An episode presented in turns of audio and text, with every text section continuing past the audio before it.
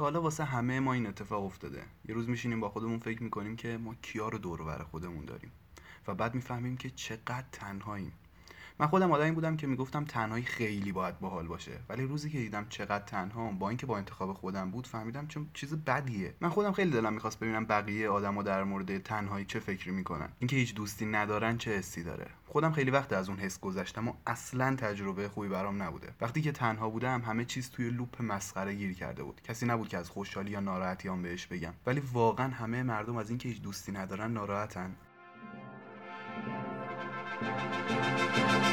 Allons enfants de la patrie, le jour de gloire est arrivé.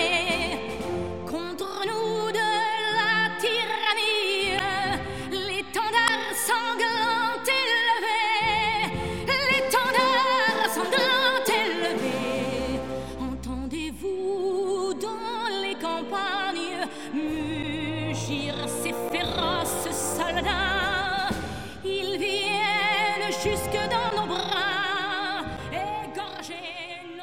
شان کرنان یه نویسنده است که از دانشگاه فلوریدا فارغ التحصیل شده. این فقط تجربه شخصی این نویسنده است. اون میگه حس عجیب غریب خوبیه. اینکه وقتمو با آدمو تلف نمی‌کنم خوشحالم می‌کنه. با تمام احترامی که واسه آدمای درونگرا قائلم ولی این یه تجربه خیلی خوبه. اینکه هر کس تنهاست گوشگیر و منزویه واقعا فکر مسخره ایه مگه دبیرستانه که هرچی دوستات بیشتر باشن ارزشت هم بالاتر بره؟ وقتی آدمی رو می‌بینم که همیشه با آدمای دیگه در ارتباطه همه تفریحش با آدمای دیگه است وقتی آدمی رو می‌بینم که همیشه با آدمای دیگه در ارتباطه یعنی همه تفریحش با آدمای دیگه است خوشگذرونی و همه چیش. از خودم می‌پرسم واقعا چطوری این کارو می‌کنه؟ خیلی از ما تنهایی مستقل شدیم تنهایی درس خوندیم تنهایی کار کردیم و موفق شدیم. نگران نباشیم ما بلدیم که خودمون رو سرگرم کنیم. وقتی هم نیاز دارم به یکی اعتماد داشته باشم و بشینم باهاش حرف بزنم بهترین گزینم خانوادمه.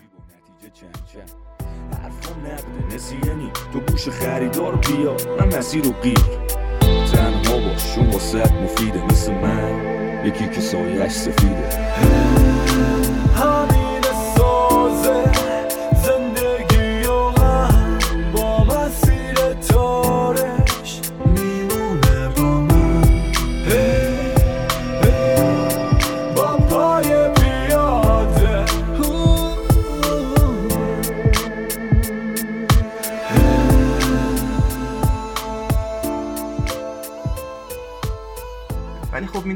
طرف موضوعه. امی هنسن یه دانشجوه.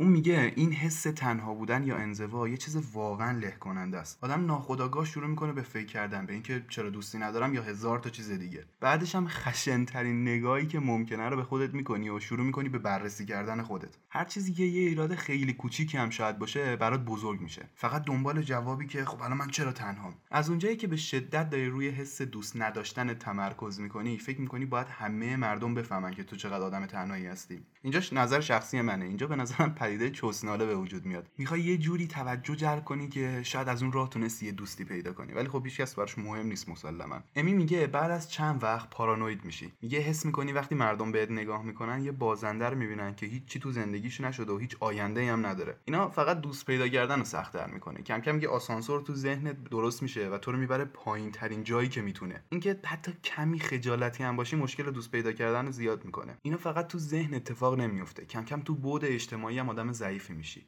وقتی به یه مهمونی دعوت میشی یا تو جمع آدمایی تقریبا خوش گذشتن بهت غیر ممکنه. وقتی که داری تنهایی تو خیابون قدم می‌زنی به نظرت می‌رسه همه آدما آدمای باهوش شیک سلحشور و هزار تا چیز دیگن و بدون زحمت دارن با یه کالسکه بالدار از جذابیت تو زندگیشون میچرخن. ولی خب در مقایسه با تو که خودتو تنها و مشکل دار می‌دونی این یه حس فوق العاده بده. اونجاست که مغزت شروع می‌کنه به دلداری دادنت. معمولا هم این دلداری دادن رو با تحقیر کردن آدمایی که اعتماد به نفسشون زیاده شروع می‌کنی. بعدش هم به اجبار شروع می‌کنی به چک کردن اینستاگرام. یه جور عجیب غریب این صفحه اینستاگرام بالا پایین می‌کنی تا یه لحظه حس خوب بهت بده. و خیلی ها رو دیدیم که تو اینا غرق میشن.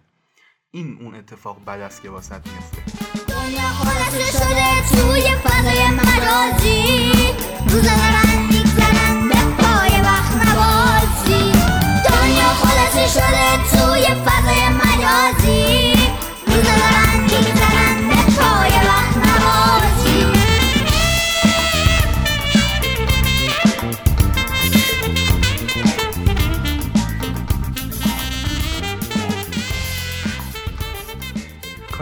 جوشی تو تگزاس زندگی می‌کنه؟ اون میگه که من از partner درسی پیدا کردن متنفر بودم. کلا از کلمه partner متنفر بودم. وقتی مدرسه می‌رفتم معلم یه روز بهم گفت که باید یه partner درسی پیدا کنیم. منم سرم انداختم پایین و خیلی ناراحت بودم چون می‌دونستم که قراره دوباره تنها درس بخونم. احساس می‌کردم لپام گر گرفته بود از خجالت داشت میسوخت. همه دخترای دور شروع کردن به partner پیدا کردن ولی من تنها نشستم. بچه ها وقتی داشتن دنبال کسی میگشتن هیچ اصلا به من نگاه هم نکرد. منم هیچی نگفتم. گذشت و وقت نهار شد. تو time نهار تنها دوستی که داشتم کتاب بود. کتاب باهام حرف می‌زد. می‌تونستم با بعضی از شخصیت ها حرف بزنم و این حس تنها بودنم و چند لحظه از خودم دور نگه دارم. واسه من کتاب راه نجات بود. اون روزم بیشتر مواد که می‌دونی چیزی رو درست نمی‌کنه ولی دوپامین رو تو مغزت پخش می‌کنه. واسه دوست پیدا کردن دست و پا هم زدم ها واسه دوست پیدا کردن دست و پا هم زدم ها موقع نهار میشستم سر میزایی که دخترای دیگه هم بودن ولی خب اونها هیچ توجهی به من نمی‌کردن. خودم رو به خاک و خون میکشیدم که یکی از اونا بشم. ولی هر نظری که می‌دادم ایگنور می‌شد. می‌دونستم کسی منو نمی‌خواد. پس به خاطر همین دیگه تلاش نکردم و تنها تر از همیشه نشستم. بدترین قسمتش همون موقع نار بود. دخترها به غیر از اینکه منو ایگنور می‌کردن شروع می‌کردن به مسخره کردن منم.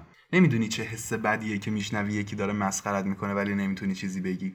اون حس تک افتادن واقعا مسخره است. واقعا درکشون هم نمی‌کردم. اینکه چرا اینقدر بیرحمن رو درک نمی‌کردم. بعد از این بعد از مدرسه خودم رو مینداختم تو بغل بازی های ویدیویی. با دوستام هم حرف می‌زدم ولی خب اونا توی کلاس دیگه بودن. خیلی دلم می‌خواست تو کلاس خودمون دوست داشته باشم. عجیبی داستان اینه که من هر روز بدون اینکه از وضعیت شکایت کنم می‌رفتم مدرسه. نمی‌دونم چطور این کارو می‌کردم. فکر می‌کردم اگه صبر کنم تا سال تموم شه همه چی خوب میشه.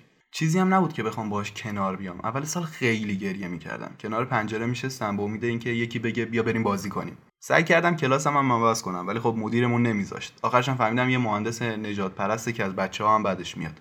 از من که گذشت اگه یه دختر یا پسر رو تنها دیدین باش ارتباط بر وقتی به این فکر می‌کنم که چقدر تو 11 سالگی زندگی واسم سخت بود اینو متوجه میشم که همه نیاز ندارن تنها باشن.